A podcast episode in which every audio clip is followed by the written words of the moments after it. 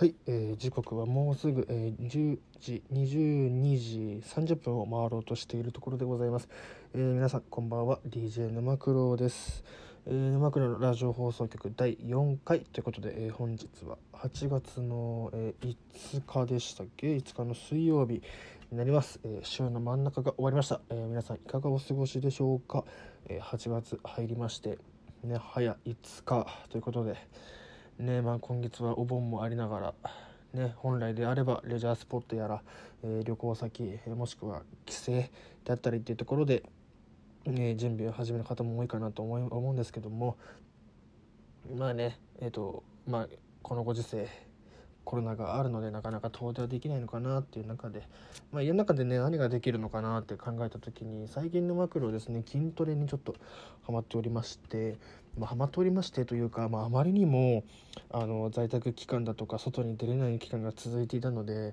ちょっとねお腹の方がたるんできてしまいましてねあの顔の方にも肉が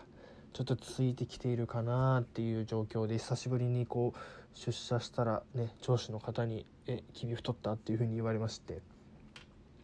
まあ、自分でもねあの「いやこれは太って太っておりません」と「がたいが良くなっただけです」と言い張ってあの実は筋トレをしてるんでとか言って言い訳をしながらね、えー、過ごしてきているんですけどもやっぱりねそうは言いいながらもやっぱ自分でも気づくんですよ。ね、お風呂にいざ入って鏡をパッて見た時に「あれ?」って俺こんなだったっけなって思うことがねあると思うんですよ。もうそうやって気づいたただね気づくことはね誰でもできると思うんですよ。ただそこからじゃあダイエットをしようってね決意。もう僕何回したことか今まで。ダイエットしようダイエットしようと思って。ねまああんまり良くないと思うんですけどやっぱり食事をね抜くとか減らすっていうのは一番いい方法なんですよね。で手っ取り早いじゃないですか正直筋トレするのもきついし走るのもきついえじゃあ食べる量を少なくしようって思って食べる量を少なくするダイエットを始めるとあのー、まあ、何らかのねこうストレスだったりとかなんかこう大きいね、まあ、案件とかをこう達成した時とかにじゃあ今日はご褒美だとか言ってケーキだとかねいつも食べれないラーメンだとかっていうとこ食べてでもちろん疲れてるからそのまま寝るわけですよ。そしたら次の日ね朝起きたらちょっと顔がむくんでたりとかあれ？みたいな感じのねなんかちょっとテカってるぞ？みたいなね。皆さんもこれねあるあるだと思うんですけどあの、ね、食事抜くダイエットはねちょっと良くないなって思いました。まあただそうなるとやっぱり筋トレとかをしなければいけないってところになると思うんですけどあのねなんかの記事で見たんですけど深田恭子さんがやってたダイエット方法がありましてそれで深田恭子さんでしたっけ、ね、確かそうだと思うんですけど1年間で2 0キロぐらい痩せたっていう情報を聞きましてでなんだっけなえっとね毎日体重計に乗る、うん、これに尽きると。あとは間食の時はなるべく間食してもいいんですよ別に。あのー、好きなもの食べてね、お腹空いたなと思ったら間食をしてもいい。ただ間食をするのは腹持ちのいいあの例えばスルメだとかずっとこう口の中で噛むみたいなところを意識するようになるようなものちょっと固めなものを食べる。で意識をして、えーと、朝夜で体重計に乗って体重の、まあ、増減を確認すると。で全裸であの全身鏡の前に立つ。これだけでえっと、20キロぐらい痩せたっていう情報。確か深田恭子さんだった気がする。違かったら申し訳ございません。これはねあのちゃんとリサーチをしてこいって話なんですけどもね。もうそういう下調べをしてこないが下下調べをしてこないってところにもねなんかこういう大雑把さが出てる。まあこう見えても僕 A 型なんですけど良くないところだなと思思いましたね今日。はい。まあ今日一日ちょっとね過ごしてみてあのーまあ、お昼の時にね街をパラッと歩いてたんですけども、まあ、お昼食べるとお昼食べてる時にですねあの隣でねある夫婦がまあ夫婦カップルなのかな多分同棲始めたばっかりみたいな感じの会話だったんですけどもあの今年の4月からね同棲を始めた動画みたいな話をしててあなんか女の方がね結構若いんですよ。2 5 6ぐらいかな。うん。まあ、平日お休みなのか分かんないけどたまたまご飯食べに来たんですよね。あんたさみたいな。あとさベッドのさベッドからさベッド朝起きた時にどういう何あの体勢みたいな感じの話をしてるんですよ。で旦那さんの旦那さんなのかなの方もいやいやいやお前だってさみたいな感じでずっと討論をしてるわけですよ。ね。でまあ、あれはこれはってとこで、まあ、生活のねあるより細かいところで指摘をし合ってるわけですよ。ね、やっぱりね僕にも彼女がいますけどねあの毎日会えたらどれだけ幸せなんだってあの日々思いますけどねやっぱり生活リズムっていうのはね人それぞれ違うじゃないですか。そこをこうすり合わせていくっていうのはすごい難しいことなんだなって思いましたね。でここでもう一個こう皆さんに聞きたいのがあの結婚するじゃないですか。で結婚をする前に同棲期間を置いて結婚した方がいいのか。それとも結婚をした後、えっと同棲期間を置かずに結婚した方がいいのか。ね。同棲してから結婚。もう同棲せずに結婚。これどっちがいいと思います？皆さん。これねちょっとね皆さんの意見を聞きたくてですね。僕は同棲してから結婚の方がいいと思うんですよ。同棲してから結婚ななんだかっていうとまああの単純な話生活のあのまあ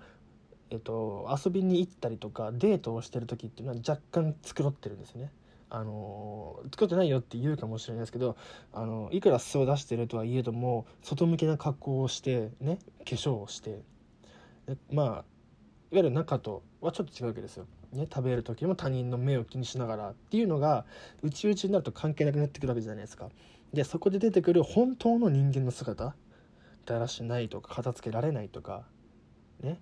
出しっぱなしにするとかっていうところだったりとか、えーとまあ、自分ルールあのいやこの歯磨き歯磨き粉はこれじゃなきゃ嫌だとかあとは何でしょうね、えー、歯ブラシはこの位置に置きたいとか、えー、トイレトイレの匂いはこの匂いがいいとかなんかあると思うんですよね。こだわりが。自分の部屋とかにもね。あの机の色はこれがいいとかね。もう何個言ってんだ私あると思うんですよ。まそこでこううまく合致をするかしないかって結婚してから分かってしまうと我慢になっちゃうと思うんですよね。僕は。もう結婚してるし罰つけたくないし、まあ、別れるのはちょっと違うしみたいな感じでこうある意味拘束力が結婚っていう拘束力が生まれる。まあ確かにこれがいいっていう話もあるとは思うんですけどだったらあのなんか我慢のすり合わせ結婚すると我慢のすり合わせになるんですけどじゃなくて結婚する前にお互いがまあそういったね状況を持った上であのいいよいいイメージのすり合わせっていうんですか？お互いがお互いにこう歩み寄っていくじゃないけどいやまあ結婚してからも同じなんだろうっていう話なんですけどあの効力持った、えーと、縛りこう縛りあの結婚っていう縛りのような効力があるところでのすり合わせとそうじゃないところでのすり合わせってちょっと違うと思うんですよ。これ例えて言うなら何だろうな例えて言えないからやめます。えー と僕は勝手に思ってるんですね勝手になんですけどいやちょっとこれいい例え出したいないい例えないですね。ちょっと出たら言います。出たら言います。だと思ってるんで。僕は同棲してから結婚の方がいいよなと思ってるんですけどこう皆さんの意見はねどうなのかなっていうところでそうこのところでそうあのオフィスに帰ってから先輩たちにも話したんですけどちょうど五分五分ぐらいだったんですよ。まあ、実際に今こうね同棲せずに結婚してる先輩もいれば同棲期間を経て結婚してる先輩もいる。でどっちからも、まあ、こういうような意見は上がってくるんですけどだったら同棲してからにすればよかったじゃんっていうような話だったんですね。同棲同棲せずに結婚した人っていうのは。でもよく言われるのが同棲をしちゃうと根拠を逃すって言われるんですよ。根気結婚の根ですね。根拠を逃すっていうふうに言われることがよくあるんですけど。でもこれいつまでに結婚しようみたいなゴールを決めてあの同棲をすればいまあそしたらでもそか結局縛りがあることになっちゃうのか。まあこれちょっと皆さんのね意見をちょっと聞きたいなと思うのでもうでぜひぜひでねあのなんかお便りのところでなんかちょっと書いてもらえばいいかなと思いますのでどうかはいよろしくお願いします。ちょっとこのねあのそう討討論？結構盛り上がる話なのかなと思うのではい皆さん是非ちょっとお願いします。はい。